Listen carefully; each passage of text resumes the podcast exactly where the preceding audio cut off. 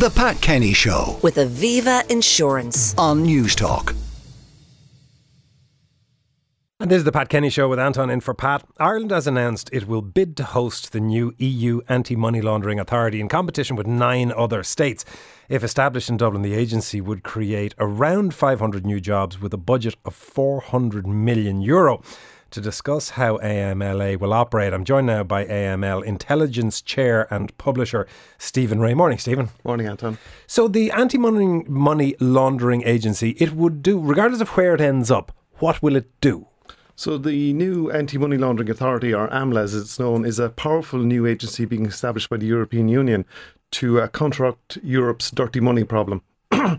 How significant is our dirty money problem? Pretty significant. The European Commission itself admits that one to two percent of Europe's G D P is, is uh, effectively criminal assets, uh, dirty money flushing through the system.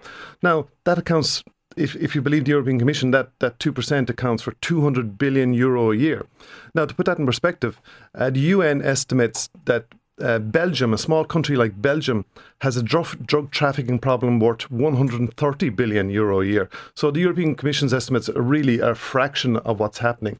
So Europe realises it's got a huge dirty money problem. It's got to do something about it. Up to now, the policeman in Europe, when it comes to uh, criminal assets and dirty money, has been America. So it's been the United States Treasury that's been uh, fining European banks. For example, recently, America fined Danske Bank two billion dollars for a huge dirty money problem that was happening. Danske Bank had a, a subsidiary in uh, Estonia, and the Russians were putting two hundred billion uh, euro uh, through that that uh, Estonian branch, and uh, the Americans found out about it, and that's how it came to an end.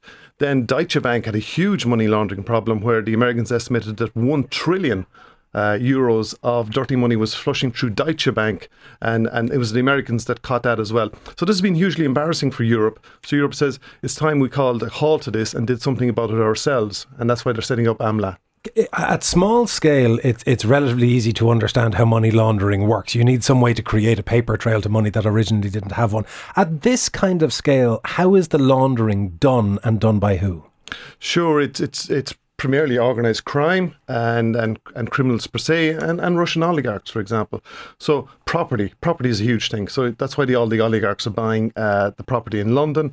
Uh, similarly, it's boat yachts, it's luxury cars, it's it's luxury watches. Uh, and so uh, under the new legislation, any, uh, let's say if you're a customer of a bank and you have a car or a yacht or property worth over, or, or luxury goods worth over two hundred thousand euro, the bank will have to notify the authorities of that. Uh, so and you will have to show the paper trail as to where you were able to purchase this boat Precisely, or car or yeah. watch. So the new legislation will inc- uh, phenomenally increase the amount of K Y C or, or know your customer that banks, estate agencies, crypto assets providers and so on will have to provide to the authorities. Now, being at the, the cutting edge of European legislation can be, to mix a metaphor, a double-edged sword. If you look at our own Data Protection Commission, they have done significant work in respect of of uh, fining some of the big in- international um, tech giants. But they've had a lot of challenges and a lot of criticism in trying to so do. Mm. Do we want to end up at the forefront of this? Well, I, you know, it, this won't be an Irish agency, unlike the Data Protection Authority, which is an Irish agency policing Europe. This will be a European agency with European employees, just happens to be based in Dublin. Uh, so it will be probably, you know, a non-national, non-Irish person will, that'll be running it. But for Ireland, it's a huge prize. For example, it's five hundred well-paid jobs that will be here forever because the agency won't change its location. Similarly, it's a four hundred uh, million euro budget per annum. And now you take into account that all the member states will have to fly into Dublin two or three times a year. And uh, so that's that's a huge, uh, that's hundreds of people flying in to meet the AMLA authority. All the banks will have to fly in every year to meet AMLA. So that's a huge boon for Irish uh, hospitality, restaurants, hotels, accommodation. Uh, so you could multiply that four hundred million. It's probably a billion euro budget a year if you take everything into account. Are we competent to host it? Because it, it strikes me that there are two things that we are associated with. One is not particularly aggressive prosecution of white-collar crimes, and the other is quite a significant contribution to Europeans' money laundering through our own drug gangs. Mm-hmm. Does that put us up at the pinnacle in, in terms of the Parliament if they're deciding where this goes? Sure, I suppose let's say, take what the, the police here have done with the Kinahan gang. They've pretty much uh, shut it down, certainly in an Irish sense, and, and and squeezed them internationally. So that's a good reputation on the policing front.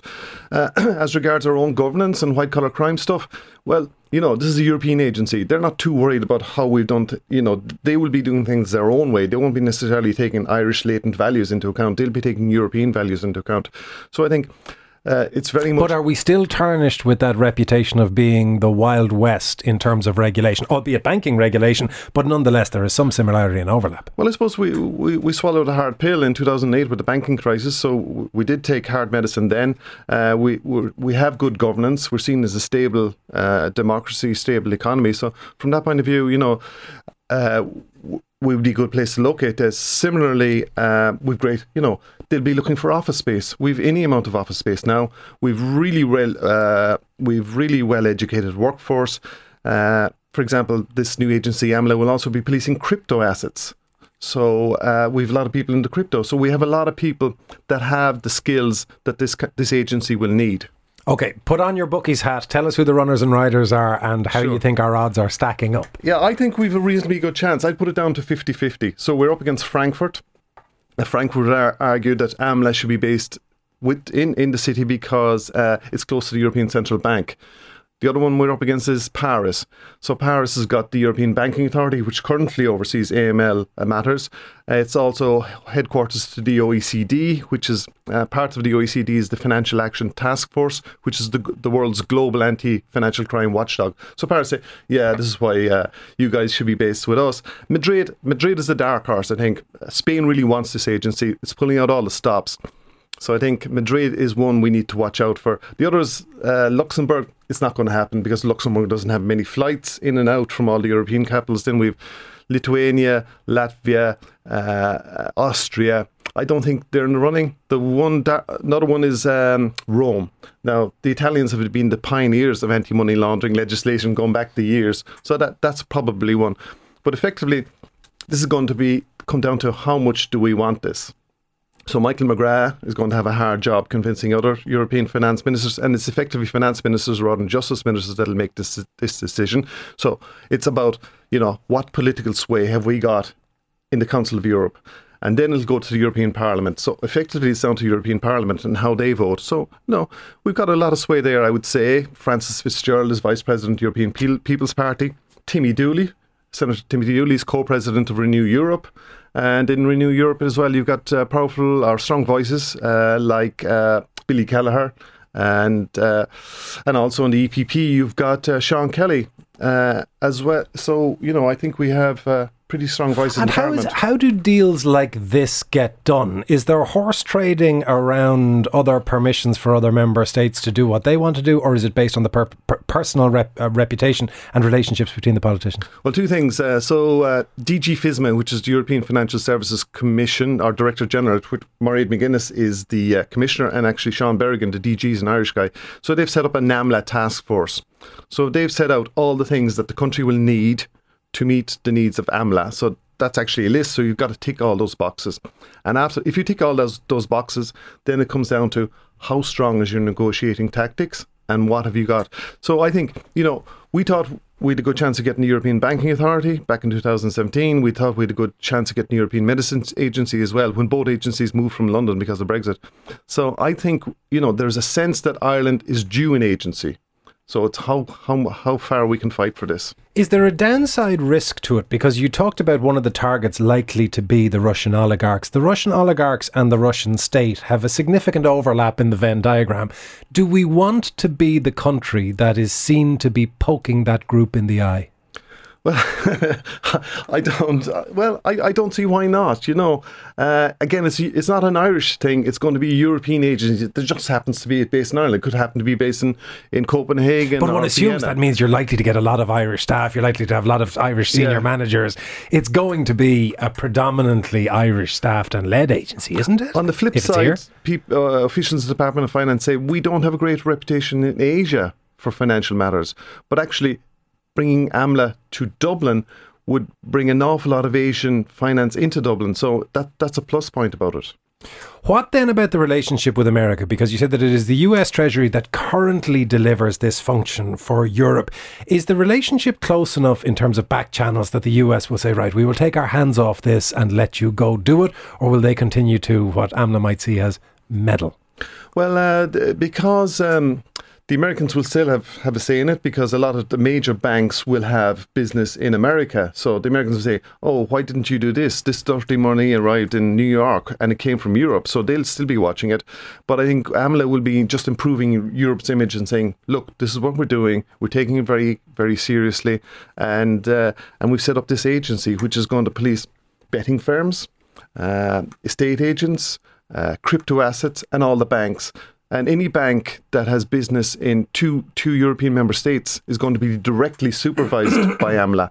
And lastly, Stephen, just on that, why is it that we require a separate agency to do it? Because many of the types of, of behaviours and competences that you're describing there, I would have thought fall within the competence and the remit of central banks around Europe and the European Central Bank. Yeah, well, the Commissioner said many member states have taken an a la carte approach to money laundering. Some are really good, some are really bad.